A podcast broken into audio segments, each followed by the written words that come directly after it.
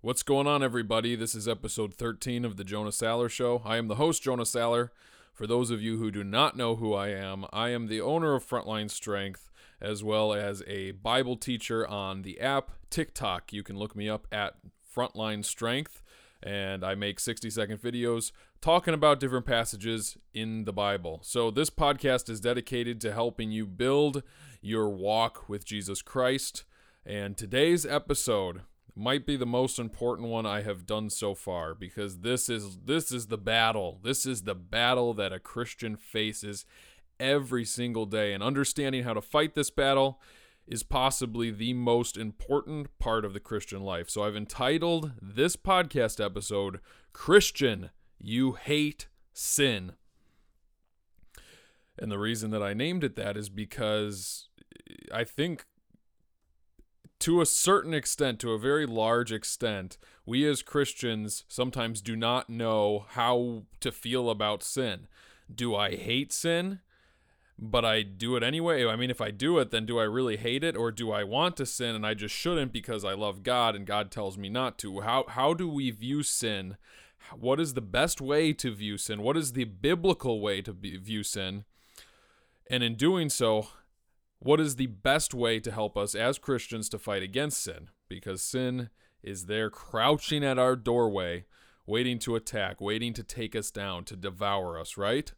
So how can we as Christians battle sin from a biblical perspective? So the first thing that I want to address is possibly what I believe to be, I call it the warped Christian perspective on sin. And I, th- I think you'll be surprised if you're listening to this, how many of you really, really fall into this pattern. Okay, I'm, I'm going to say two things. And if it sounds wrong to you, you're, you're in a good place. If it doesn't sound wrong for you, or you're like, well, I'm not sure I see what's wrong with saying that, then just bear with me, listen to what I have to say, and we'll turn to God's word and really delve into this. So how many of you have heard this? Sin is in our nature. Yeah, I've heard it plenty of times. How many of you heard this? It's in my nature to sin, but thank God for forgiving me. Or even better, I'm a sinner saved by grace. See, these three different things sound good. Sin is in our nature. It sounds relatively accurate. It's in my nature to sin, but thank God for forgiving me. You see, that's basically the last one with the added thanking God, so it sounds, you know, pretty humble. And then the third one, right? Sinner saved by grace. I hear that all the time. And I'm going to make the argument that all three of those things are incorrect, biblically speaking. It is not in your nature to sin. Sin is not your nature, and you are not a sinner. Let me explain. So we, we come across this word in the Bible called flesh, right? And flesh describes the the the human tendencies to basically seek righteousness or seek something outside of God. That is the flesh, is our humanity, basically. And in the Greek, it, it translates as the word sarx, which literally translates as flesh. Now, here's where things get interesting, and here's why we get this idea of sin being part of our nature. The N I V translation of the Bible is the only Bible translation that has used the word sinful nature as an English translation of the Greek word sarx. However, the translation sinful nature is inaccurate at communicating the original meaning of the word sarx, which literally translates as flesh. So the word sarx translates as flesh, but the N I V, you know, it tries to make a, a translation that's very easy to understand, takes the word sarx and inputs sinful nature. I took a little excerpt of an article uh, that kind of describes why why using the word sinful nature is is bad, right? And this is what it says. It says, honestly, I think that the N I V revision has two legitimate choices. Either translate sarx consistently and literally as flesh, or translate it consistently as sinful nature, even when it applies to Jesus.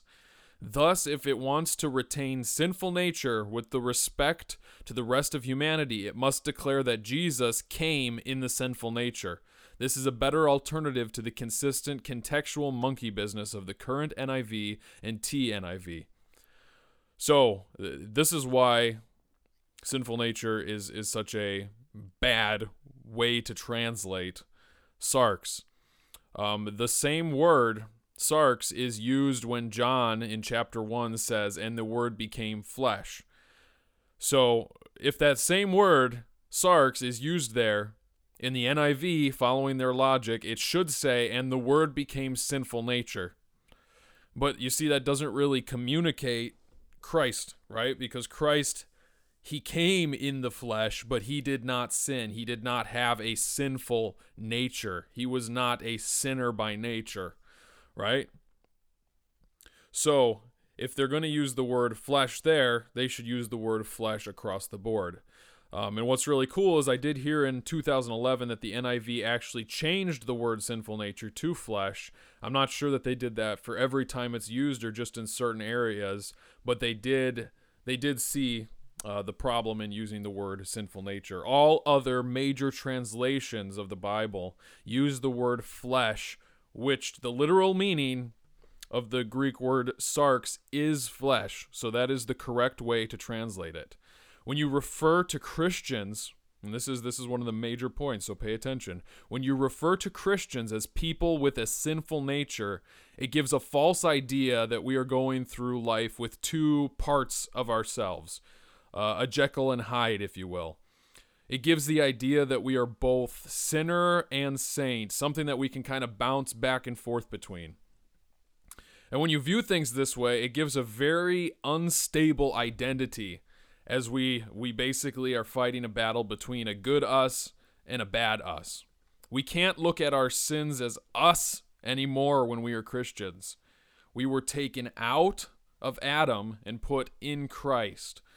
So basically, Mike, what I'm trying to communicate with this podcast is the idea that referring to yourself as a sinner, referring to yourself as, you know, a wretch, referring to yourself as a lot of the things Christians refer to themselves as, is actually damaging your your ability to view yourself properly and biblically. And not just that, it's kind of insultive to the real the real supernatural change that Jesus Christ completed in you. So again, it kind of all starts with this word sinful nature. We do not have a sinful nature. And I'm going to display how, biblically speaking, it is impossible to say that we have a sinful nature, a dual nature, a Jekyll and Hyde, if you will. Starting in Romans six, one through eleven, Paul says, "What shall we say then? Are we to continue in sin that grace may abound? By no means. How can we who died to sin still live in it? Do you not know that all of us who have been baptized into Jesus Christ were baptized into his death?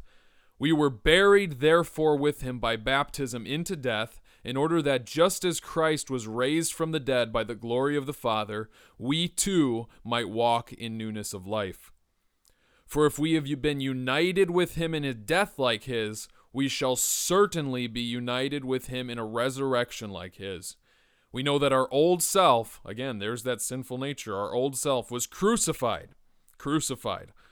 Let's just pause there for a second. We know that our old self was crucified. Crucifixion is a actual death. You can't you can't get crucified and then still live and walk around. If you're crucified, you're dead, right? "We know that our old self was crucified with him in order in order that the body of sin might be brought to nothing, to nothing. So that we would no longer be enslaved to sin. For the one who has died has been set free from sin. Now if we have died with Christ, we believe that we will also live with him. We know that Christ, being raised from the dead, will never die again. Death no longer has dominion over him. For the death he died, he died to sin once for all. But the life he lives, he lives to God." Verse eleven, listen to this. "So you must consider yourself dead to sin and alive to God in Christ Jesus." Picking up later in verses fifteen to eighteen, Paul says, what then? He, again, he starts basically the same way he started the chapter. What then? Are we to continue in sin because we are not under law but under grace? By no means. Do you not know that if you present yourself to anyone as obedient slaves, you are slaves of the one whom you obey, either of sin, which leads to death, or of obedience, which leads to righteousness. But thanks be to God that you who were once slaves of sin have become obedient from the heart to the standard of teaching to which you were committed, and having been set free from sin, have become slaves of righteousness. So in these two portions of Scripture, we see a consistent theme. Dead to sin, to alive to God. Slave of sin, to slave of righteousness. There's no in-between. There's no dual nature. There's no in-process. There is one extreme to the other extreme. We were dead to sin, and now we are alive to God because of that. We were a slave of sin, and now we are a slave of righteousness. So this is really, really, really important. Do you not know that if you present yourselves to anyone as obedient slaves, you are slaves of the one whom you obey? So wh- who do we obey? Which one do we obey? Are we, are we, are, is sin our master? Or is Christ our master? Well, it says, thanks be to God that you who were, past tense, were once slaves of sin, have become obedient from the heart. We've been given a new heart, a brand new heart, to the standard of teaching which we were committed, and having been set free from sin, have become slaves of righteousness. So you see, this transition from slave of sin to slave of righteousness was not of our own doing. It's not that somehow we decided, you know what, I'm going to stop sinning and I'm going to just be righteous now. No, what actually happened, as described in the very first one, is there was a crucifixion of our old self. There was a death. When you receive Christ, when you receive salvation, you go through a spiritual death. Your old self is crucified. It is dead. It is gone. And you have been given a new heart. Your old heart has been ripped out. Your sinful heart, your sinful nature is ripped out, and you were replaced with an obedient heart. And you're set free from sin and become a slave of righteousness. Dead to sin, alive to God, slave of sin, slave of righteousness. So then, okay, if we've been taken out of sin and we've been made alive to God, if we were a slave of sin but now we're a slave of righteousness, why do we still struggle with sin? Well, the bottom line is because of the flesh. Um, I heard an analogy once that I think is really, really poignant. The pastor said, uh, it's, it's like getting a brand new hard drive, right? You get a brand new hard drive. It's a completely new system. But as you traverse the new system, you're going to get software updates, and you have a choice to either ignore them or install them. If you ignore them, the computer's not going to run exactly the way it's supposed to. And if you click them, well, you're going to improve the performance of the computer. So again, that that's one way to view it. Another way that I've heard is this idea of offense, right? There's offense. One side is your sinful nature. The other side is your righteous nature. When you go to one side of the fence, you can still hear the noise from the other side. But just because you can hear it, just because you can engage with it, does not mean that you are on that side of the fence. So rather than viewing yourself as hopping from one side to the other, one side to the other, back and forth, back and forth, you're always on one side of the fence. You're always on the righteous side of the fence if you're in Christ. But you still have a choice to engage with those old habits over the fence. You still have a choice to talk and communicate with those old things over the fence, the old ways. But just because you communicate with them does not mean that they are you. That's the probably the best way to view the flesh. In Romans seven, seventeen through twenty-five, Paul gives a little bit more clarity as to just how separate we are from the flesh, how it's a, it's a parasite, it's an entity within us, but it is not us. So starting in verse seventeen, he says, "So now it is no longer I who do it, but sin that dwells within me." The first verse is very, very important.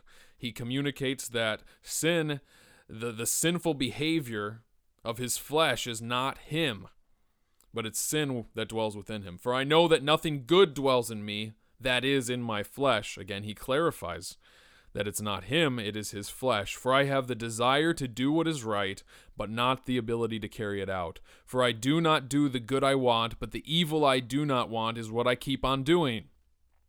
Now, if I do what I do not want, it is no longer I who do it, but sin that dwells within me. Again, he says the same thing to clarify and point out just how separate he is from sin because of Christ Jesus. So I find it to be a law that when I want to do right, evil lies close at hand. For I delight in the law of God, in my inner being, but I see in my members another law, waging war against the law of my mind and making me captive to the law of sin that dwells in my members. Wretched man that I am, who will deliver me from this body of death? Thanks be to God through Jesus Christ our Lord. So then, I myself serve the law of God with my mind, but with my flesh I serve the law of sin. So that last verse is very important. So then I myself, his true identity, serves the law of God. But with his flesh, not his identity, not who he is, he serves the law of sin. So how do we as Christians fight against sin? With this knowledge that sin is this entity that is within us, that sin is this this this sickness, this parasite that feeds on us, that tricks us, that contaminates us. How do we battle this? Well, the first step, like we just talked about, is understanding and recognizing that you do not have a sinful nature, that sin is not an inherent part of who you are. It's in you. Identify the enemy, but don't identify yourself as the enemy. You are not the enemy. You are a slave of righteousness, a child of God, unified. In Galatians five sixteen through seventeen, it says, "But I say, walk by the Spirit, and you will not gratify the desires of the flesh." So there you go. There you have it. Walk by the Spirit, and you will not gratify the desires of the flesh. Listen to the next part. "For the desires of the flesh are against the Spirit, and the desires of the Spirit are against the flesh, for these are opposed to each other to keep you from doing the things you want to do." Now that's interesting, that last line there, to keep you from doing the things you want to do. What are the things that you want to do? What is it referring to? It's talking about both the flesh and the Spirit, so what are the things that you want to do? Well, assuming that you are in Christ, you want to do the things of the Spirit. That is your true desire. That is your innate, inherent nature.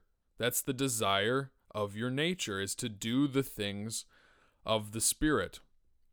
So how do you do that? In verse twenty-five, it says, "If we live by the Spirit, let us also keep in step with the Spirit."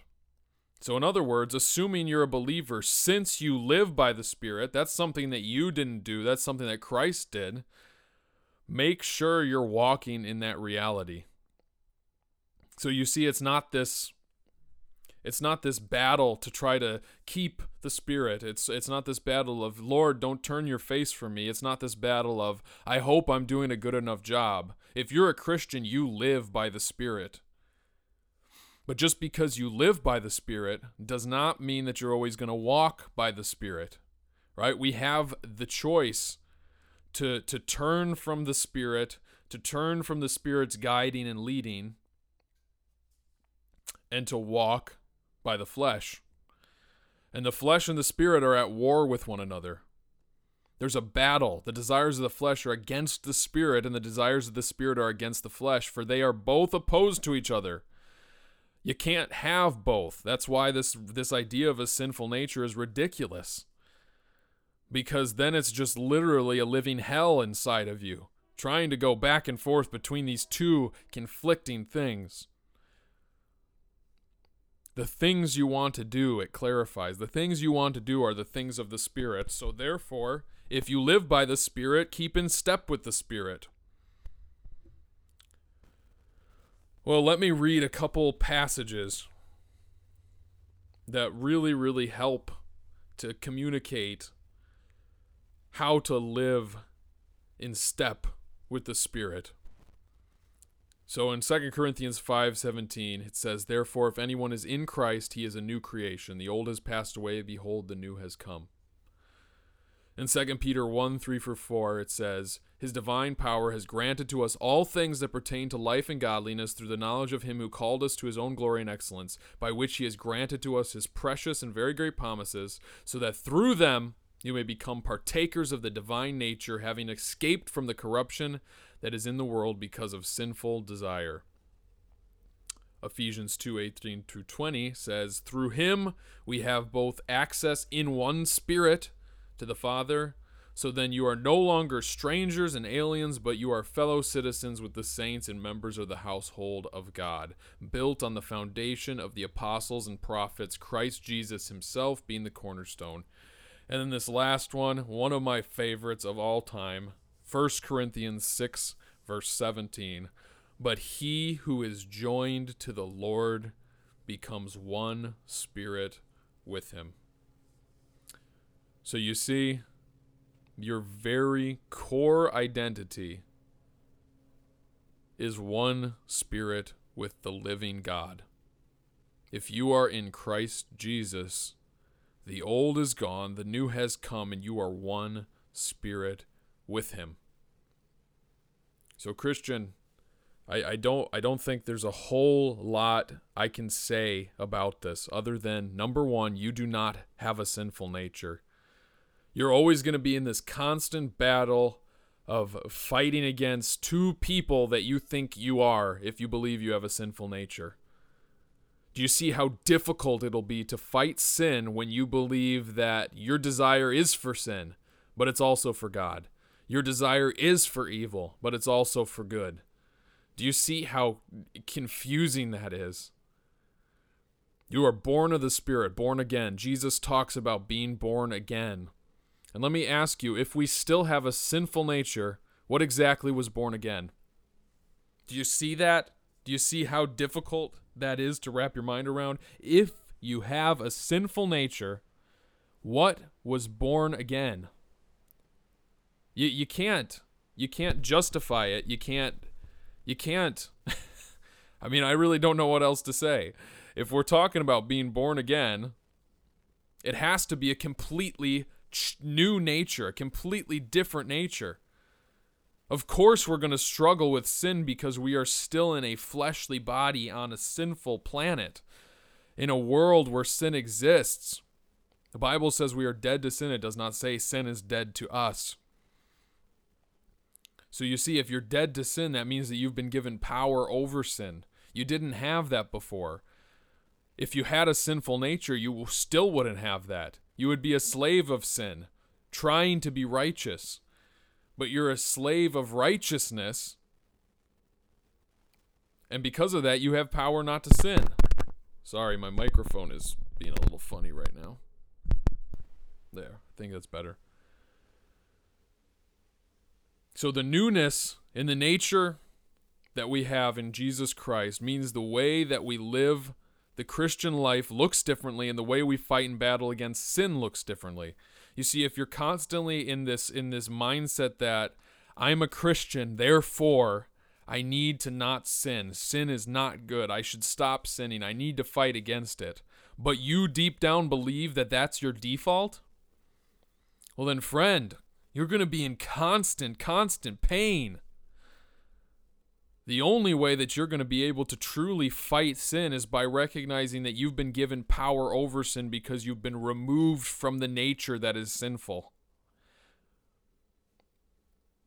You see, if you're if you have a sinful nature, your default is sin. So therefore, what God is asking you to do is impossible. You can't do what you aren't are. That was not correct English. I apologize. You can't do something that you're not. There we go. I can speak again. You can't do something that you're not. So the reality is, if God is saying, be holy since I am holy, fight sin because I cannot be around sin, be righteous, or as Jesus said, be perfect as your heavenly Father is perfect. There, you're not going to get into heaven unless your righteousness is exceeding that of the Pharisees. Forgive others or your heavenly Father won't forgive you. If he's offering us all these different things, how are we going to live up to that if we have a sinful nature? We cannot do something that does not align with who we are. So the only way that we can reasonably decipher and understand how to live a righteous, holy life is by admitting that we really were born again, that we really were born of the Spirit, that we really do not have a sinful nature, and that we are one hundred percent perfect, righteous, and holy in front of God because of Christ Jesus.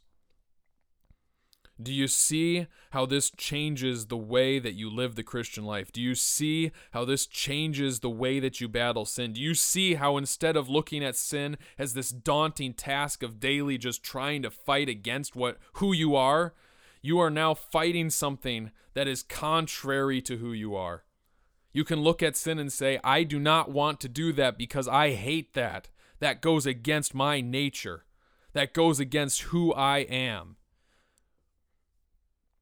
You know, a strange concept that we have as Christians is this idea that the Holy Spirit convicts us. I've been reading this book called The Naked Gospel by a pastor named Andrew Farley, and he talks about this idea that the Holy Spirit convicts us of our sin. Well, here's the reality. The word convict, conviction, actually is a form of punishment, right? The conviction in a sentencing is the punishment. When a when a when a bad guy gets arrested and they go through the trial and they reach the conviction, that is when the judge prosecutes them to the fullest extent of the law. We say out of one side of our mouth, well, God remembers our sins no more. As far as the east is from the west, he remembers our sins no more. And yet in the same breath we say, but the Holy Spirit convicts us of our sins. So are we saying that God the Father does not remember our sins, that Jesus Christ has paid the penalty for our sins, but the Holy Spirit is still aware of them? The Holy Spirit is still there making sure you're doing a good enough job. That makes absolutely no sense. Did you know that the Holy Spirit in the New Testament, when the Holy Spirit is talked about, there is only one mention of the Holy Spirit convicting sins? And it is in the context of talking about unbelievers. When Jesus promises the Holy Spirit, he says the Holy Spirit is going to come and convict the world of their sin. And again, in the context of unbelievers. In the context of believers, do you know what the Holy Spirit is described as? It's described as a counselor, a helper, an encourager, somebody who is there to guide us and lead us in paths of righteousness, not destroy us and beat us down in our sin. So again, this is even more empowering. The Holy Spirit does not convict us of sin. The Holy Spirit leads us away from sin and reminds us ultimately of who we are in Christ. The Holy Spirit's job is to teach us all things and recall to our memory all that Christ has said. And the core of that is that, my child, you are one spirit with me. My child, you are members of the household of God. My child, you are partakers of the divine nature.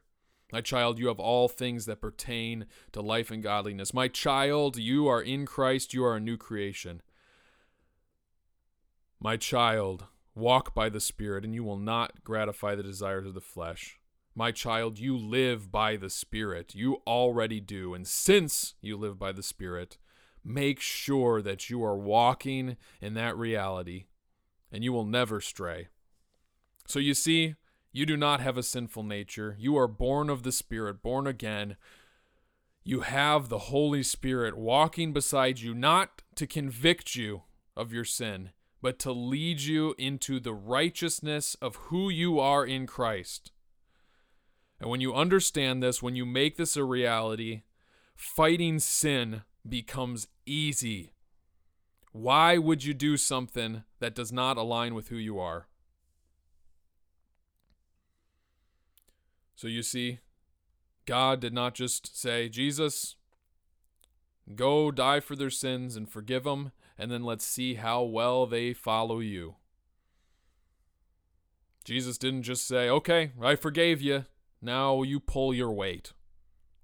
Let's see you prove your allegiance to me. Let me see you prove that you actually are a follower of me. No. He forgave us and cleansed us of our sins, and then implanted his spirit within us, gave us a new nature, gave us a new heart, gave us new desires, and said, I have given you all things that pertain to life and godliness. So now you can walk in them. You are equipped to walk in them. And because of that, ladies and gentlemen, if we align ourselves in the knowledge of the truth of who we are in Christ, how can we walk in the flesh? It does not line up with who we are. Thank you for listening to this podcast. I hope this really helped clarify that as a believer, your deepest, truest desire is Jesus Christ, and you, in fact, hate sin. It's a wonderful reality. It's a wonderful thing to wake up every day and go, you know what? I don't have to sin because I hate sin and I've been freed from that. It changes everything when you go from thinking to yourself, okay, if I love God, I better not sin, to the reality of the gospel of Jesus Christ saying, you do not want to sin because I have made you new. Praise the Lord for the beautiful reality of the gospel, and the reality that we can walk in righteousness because Christ died and rose again to pave the path so that we could do that in the first place. I will talk to you all next Friday. I hope you all have a wonderful weekend. And God bless.